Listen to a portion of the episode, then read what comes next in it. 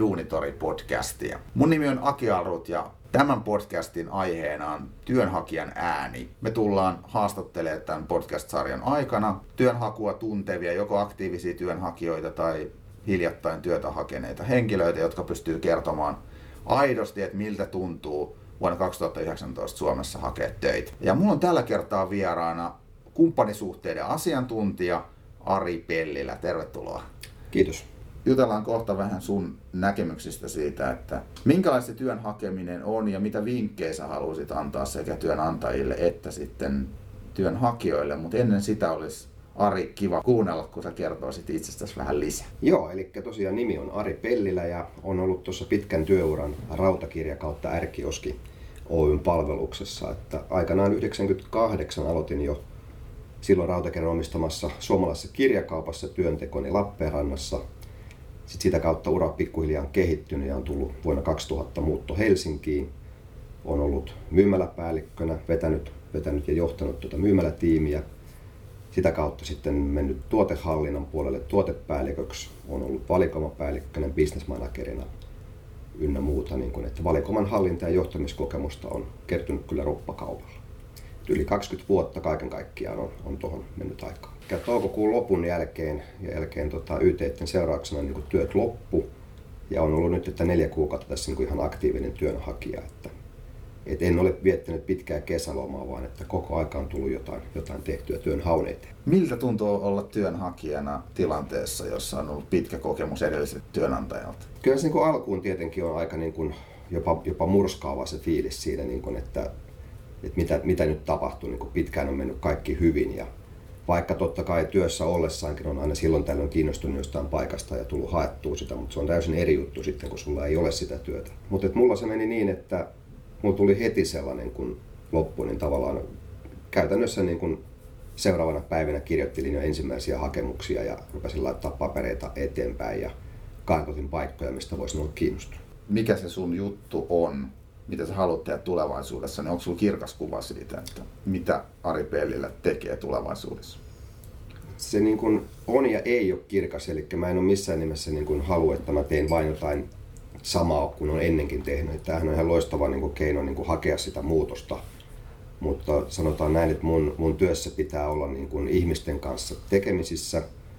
On ollut hyvä aina asiakaspalvelussa ja just näissä kumppanisuhteissa. Että jotain sen tyyppistä työtä, missä tätä vahvuutta pystytään hyödyntämään. Avoimin mielin työnhaussa. Kyllä. Haluat kuitenkin hyödyntää mahdollisimman paljon myöskin sitä kokemusta ja osaamista, mitä sulla on, mutta kenties vähän erilaisessa ympäristössä. Joo, missään nimessä ei tarvitse olla pelkästään valikoimahallintaa, vaikka viimevuotinen kokemus on valikoiman hallinnasta.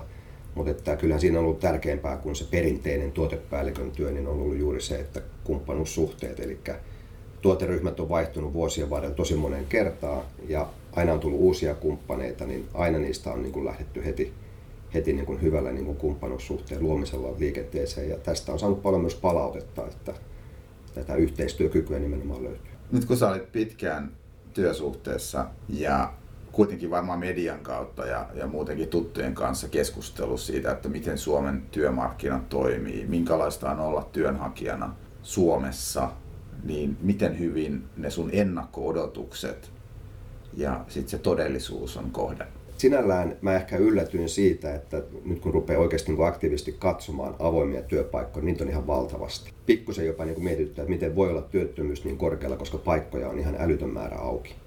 Totta kai sitten kun jokainen miettii omalta kohdaltaan sen, että millaista työtä haluaa tehdä ja mikä niin kuin motivoi itseään, niin sitten totta kai se rajautuu. Mutta on siellä niin monenlaisia paikkoja auki, että luulisin, että kaikille löytyy, löytyy tuota töitä. Eli positiivinen mielikuva työn tarjonnan osalta. Ehdottomasti. Lähdetään ensin positiivisen kautta ennen kuin mennään ruotimaan niitä, että mitä organisaatiot voisi tehdä paremmin. Niin osaako kertoa, että onko sulla joku semmoinen myönteinen kokemus jostain työnantajasta, jostain prosessista, missä sä oot ollut mukana? No joo, kyllähän se liittyy siihen palautteeseen ja varsinkin tämmöinen, kun on niin sanottu työtön työnhakija, niin tota, se on tosi tärkeää, että aina tietäisi, että jos johonkin paikkaan pääsee haastatteluun ja sitten ei tule valituksia, että mitkä ne syyt oli. Kautta sitten, jos ei pääse edes haastatteluun, niin tietenkin nekin syyt kiinnostaa. Että mulla on ollut tapana se, että aina kun tulee tämmöinen kiitos, mutta ei kiitos vastaus, niin mä oon kysynyt palautetta siitä, että mistä se jäi kiinni. Ja valitettavan usein käy niin, että hän ei enää saa vastausta. Että sanoisin ehkä, että maks yksi, yksi viidestä on vastannut tähän kysymykseen. Ja ne on taas ta- tavallaan meille työnhakijoille tosi kullanarvoisia palautteita, että sä näet niin kuin siitä, että mistä niin kuin, ootko sä osannut huonosti kertoa itsestäsi vai onko sulla oikeasti joku puute sitten sun osaamisessa. Eli niitäkin työnantajia on tullut, joskin vähemmän vastaan, jotka on sitten antanut sen palautteen. Joo, kyllä.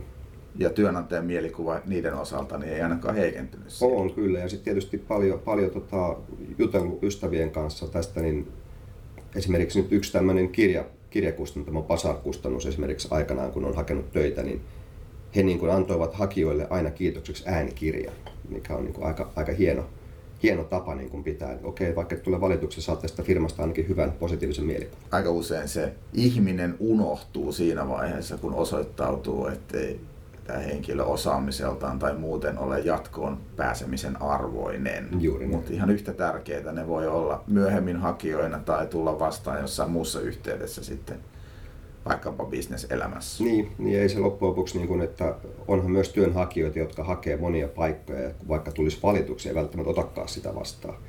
Ja jos niin sanotusti työnantaja tässä kohtaa niin kuin ne kakkos- ja kolmospaikalla olijat niin kuin tipauttaa heti niin kuin unholaan, niin voikin käydä niin, että heillä ei olekaan sitä työntekijää vähän ajan päästä. Tämmöinenkin skenaario aina on. Onko sä miettinyt sitä syytä, että minkä takia se viestintä on niin laiskaa tai jopa olematonta? Tietysti siinä on varmasti yksi syy, että on tiettyjä paikkoja, mihin tulee todella paljon hakemuksia. Jos niitä tulee nyt vaikka sata tai niin kuin useampi sata, niin onhan se toki työlästä niin kuin lähteä kaikille vastaamaan jotain. Mutta sitten jos ajattelee tietysti sitä, että voisiko siinäkin top 10 laitetaan sitten jonkinlainen parempi selvitys siitä. että tietenkään nyt kuka sitten tietää, onko ollut top 10, niin se nyt ei, ei tota välttämättä niin kuin pidä paikkaansa omalla kohdalla, mutta ainakin jos taas palautteen perusteella tai sen ensimmäisen sanan, että olit vahva hakija, mutta tällä kertaa emme päätyneet, että sinun pitää paikkansa, niin kyllä silloin pitäisi olla aika korkea siinä. Helppo vastaus on se, että ihmiset on niin kiireisiä, mutta mä väitän, että siellä on taustalla pari muuta juttua. Yksi on se, että ne kriteerit ei välttämättä kestä päivänvaloa.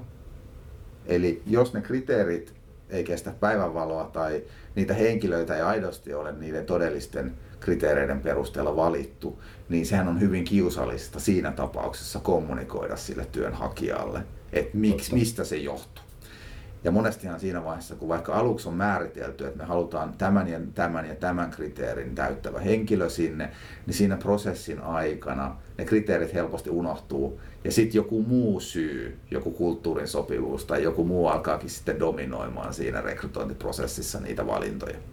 Ja toinen on sitten se, että rekrytoijat ja palkkaavat esimiehet joutuvat kommunikoimaan kieli keskellä suuta, jotteivät he tulisi sitten paljastaneeksi siinä näille työnhakijoille jotain sellaista, mistä he joutuisivat katumaan, koska semmoisiakin tapauksia esimerkkejä on, jossa sitten tämä työnhakija riitauttanut tämän valinnan esimerkiksi yhdenvertaisuuteen liittyvillä kriteereillä ja muilla, niin monesti voi olla helpompi jättää vastaamatta kuin sit ottaa se riski, koska kyllähän se rekrytoija pyrkii myös sitä omaa asemaansa suojelemaan siinä prosessin aikana. Kuulostaako nämä yhtään uskottavilta no, asioilta? Täysin uskottavilta ja sinällään niin kuin, mikä se oikea sana olisikaan, mutta varmasti on helpompaa jättää vastaamatta, koska siis silloinhan sun ei käytännössä tarvitse tehdä mitään. Ja sitten tavallaan ihmisen, ja monen, monen niin kuin varmaan myös rekrytoijat on niin kuin ihan normaali ihmisiä, niin tota, että se helppous johtaa pikkusen niin rumakin sanan kuin laiskuus, että se on niin kuin helpompaa jättää joku tekemättä kuin tehdä se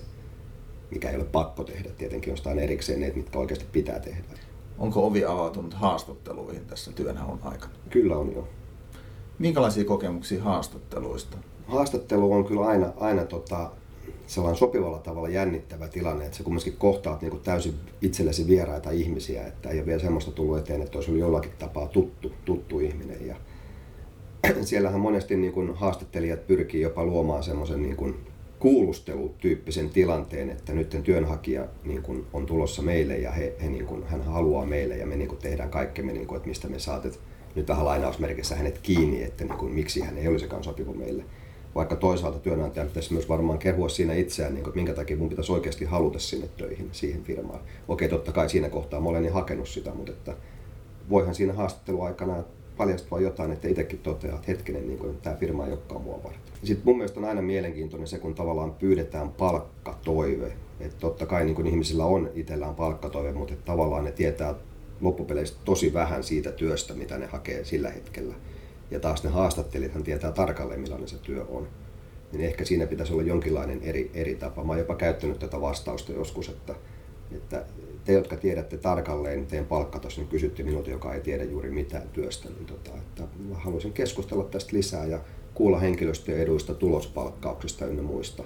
Ja sitten mä voisin esittää sen, tota, ja, tai sitten mä sanon haarukkana sen palkkatoiveen. Puhutaan siitä, että palkan pitäisi määräytyä sen työtehtävän ja sen vaativuuden mukaan. Ja jos siitä esimerkiksi työ, vaikka ilmoituksen perusteella ei vielä osaa sanoa yhtään mitään, Juuri näin. niin silloinhan se palkka perustuu kenties johonkin aiempaan kompensaatiotasoon tai johonkin kuvitelmaan siitä, että tällä alalla saattaisi olla tämän ja tämän suuruinen palkka.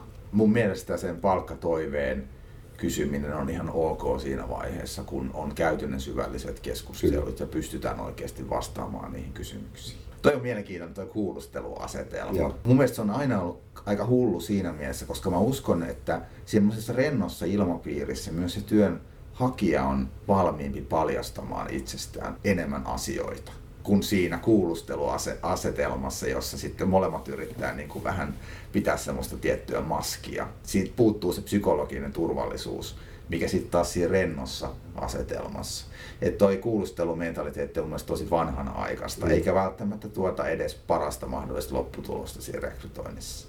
Ja mä muistan itse asiassa yhden tapauksen todella monen vuoden takaa, millä on ollut paljon niin kuin noviisimpi itse siinä asiassa, niin tota, valehtelematta se haastattelija oli enemmän äänessä kuin minä.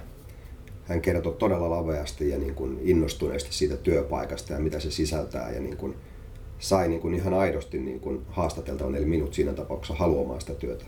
Mä en silloin sitä paikkaa saanut, mutta jotenkin siitä jäi niin kuin älyttömän positiivinen kokemus siitä, että se todella niin kuin, hän itse piti työstään ja selkeästi rakasti työtään ja tota, ylisti sitä käytännössä työpaikkaa ja si- sitä roolia, mihin, mihin silloin hain. Mikä sun niin kuin, tavallaan ykkösneuvo olisi työnantajille, että miten sä työn hakijana haluaisit, että he toimisivat? Mulla oli yksi, yksi hakuprosessi ihan hiljattain, missä oli nimenomaan näin, että tämän firman edustaja niin kuin, että he ovat aivan niin kuin häkeltyneitä siitä, että he sai niin paljon hakemuksia tähän paikkaan. Et tietenkin selkeästi tuli sellainen siitä viestistä ilmi, että he ollut odottanut sellaista määrää.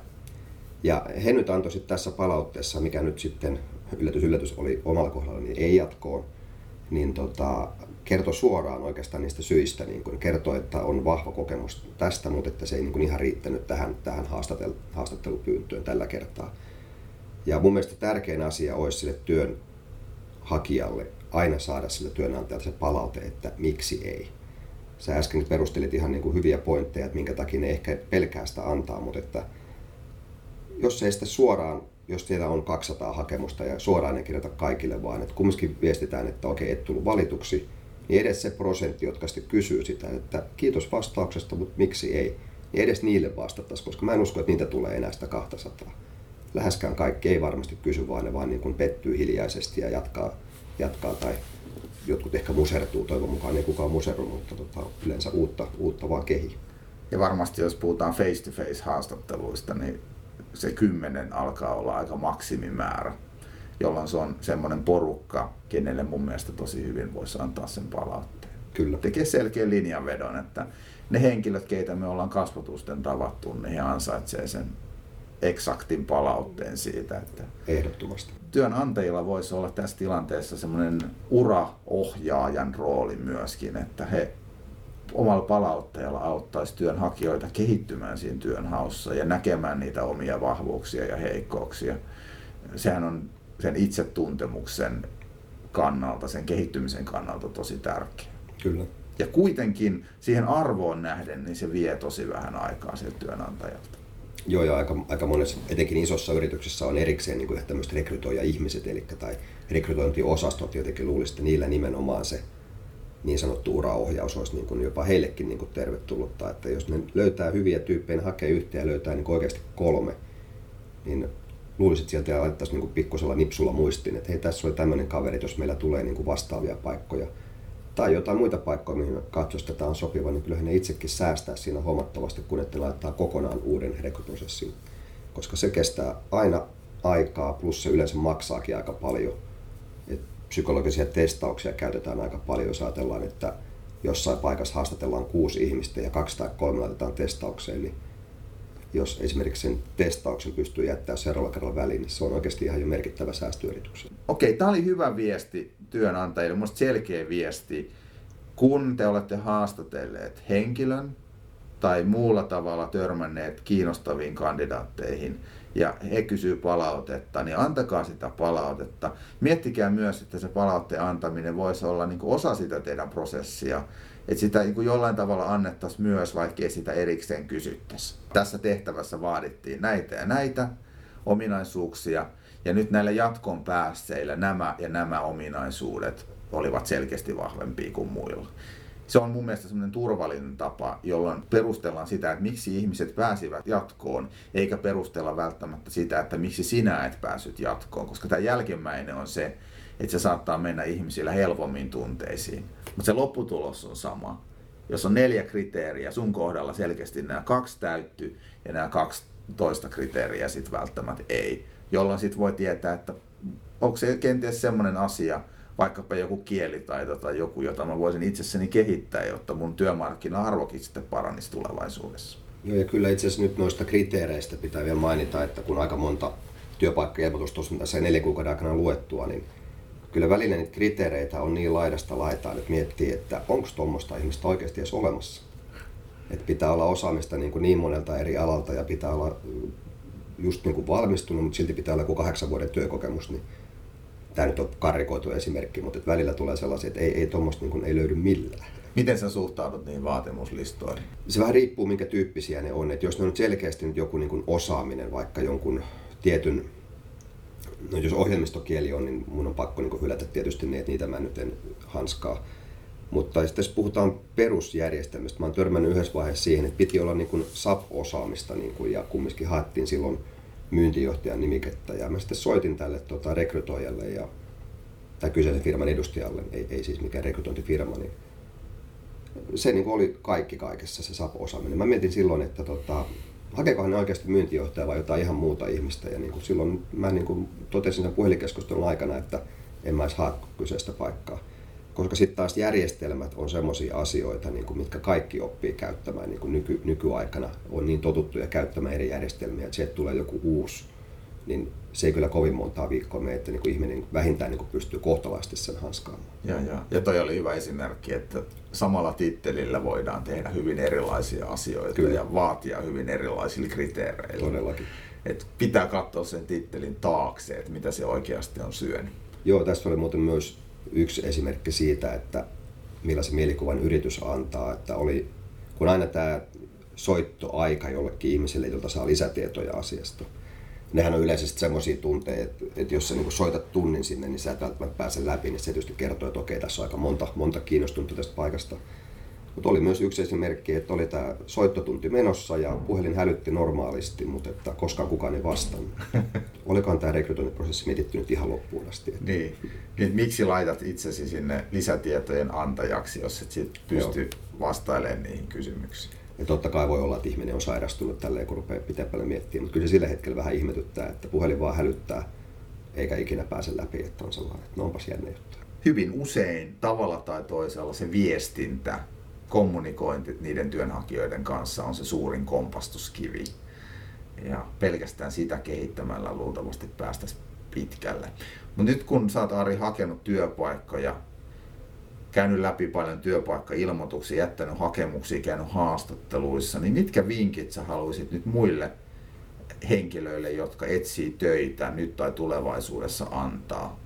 Mitä kannattaa tehdä, mitä sun mielestä ei ainakaan kannata tehdä? Varmaan tärkein on se, että ei saa lannistua. Että niitä hetkiä tulee, että kun menee pitempi aika, että on laittanut monta hakemusta ja sitten ei ole tullut yhtään haastattelukutsua, niin tota, että se, se tuntuu, että silloin yritetään niin kuin vähän painoa pistää harteille, mutta tota, niistä vaan pitää, niin kuin, ne pitää ohittaa ja jatkaa sitä yrittämistä. Mutta sitten kun sitä itse hakemusta tekee, niin kyllä kannattaa siinä oikeasti, tämänkin on ihan oppinut kantapään kautta, kannattaa tosi tarkkaan lukea ne, mitä he vaatii. Ja vähintään niihin vaatimuksiin pitää pystyä jollakin tapaa vastaamaan. Nimenomaan sen niin kohdistat sen juuri siihen paikkaan, mitä olet hakemassa sen sun hakemuksen. Sulla voi olla tietty runko totta kai, mitä sä käytät ja hyödynnät, mutta sellainen, niin että muuta aina sitä tekstiä jonkin verran. Ja myös sitä, että muuttaa sitä CVtä niin kuin siihen paikkaan sopivaksi. Eli sä voit käyttää niin kuin vaikka poldauksia ja lihavoida niitä kohtia, jos ne vaikka pyytää niin kuin tiettyä taitoa, niin juuri sen taidon, kun sä kerrot siinä omassa hakemuksessa, niin lihavoit sen sanan sieltä.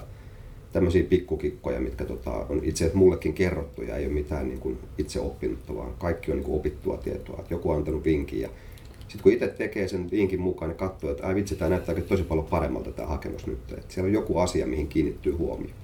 Koska jos niitä hakemuksia oikeasti on sata ja ne satakin lukee, niin tota, sieltä pitää jotenkin pystyä erottumaan. Itse rekrytointia tehdessä, niin mulle on ollut aina hirveän tärkeää, että niistä hakemuksista ja CVstä tulee semmoinen olo, että tuo ihminen haluaa nimenomaan meille. Ja se tarkoittaa sitä, että semmoinen geneerinen hakemus ja CV, josta tulee semmoinen olo, että tuo henkilö on todennäköisesti kymmeniin muihin paikkoihinkin lähettänyt samassa muodossa, niin tulee vähän semmoinen olo, että onkohan tämä henkilö oikeasti motivoitunut. Tulee meille. Muista on tosi hyvä vinkki, minkä sä annoit. Eli mieluummin haetaan vähän vähempään paikkoihin, mutta sitten keskitytään niihin kunnolla ja, ja varmistetaan, että ne hakudokumentit ovat sitten viimeisen päälle kunnossa. Joo, kyllä tuossa enemmän kannattaa kiinnittää laatuun kuin määrää huomiota. Että tietysti jossain kohtaa se epätoivo iskee, niin sitten tulee sellainen fiilis, että ei nyt pitää laittaa niin kuin ihan älyttömästi vaan hakemuksiin, mutta että okei, silleen saattaa työllistyä, mutta ei välttämättä kyllä saa sitä paikkaa, mitä niin oikeasti haluaa ja missä on motivoitunut. Ja tietysti se, mitä tuosta tulikin osittain ilmi, mutta että kannattaa aina kysyä se palaute sit siitä, että miksi ei. Että okei, kaikki ne saa vastauksia, mutta joka ikinen vastaus kumminkin auttaa vähän eteenpäin. Että okei, nyt mä olin, itse asiassa mähän osasin tuon asian, mitä ne pyysi, mutta mä en osannut kertoa siitä tarpeeksi hyvin tuossa hakemuksessa. Sitten mun pitää korjata se kohta seuraavaan hakemukseen, että okei, nyt mä en puhutaan tästä sanottamisesta, oman osaamisen sanottamisesta, niin se on yllättävän vaikea. Kiitoksia Ari. Me ollaan päästy haastatteluun loppuun. Kiitos Aki. Tämä oli siis Työnhakijan ääni podcast ja oikein hyvää syksyä sulle Ari ja myös kaikille kuuntelijoille. Kiitos Aki samoin.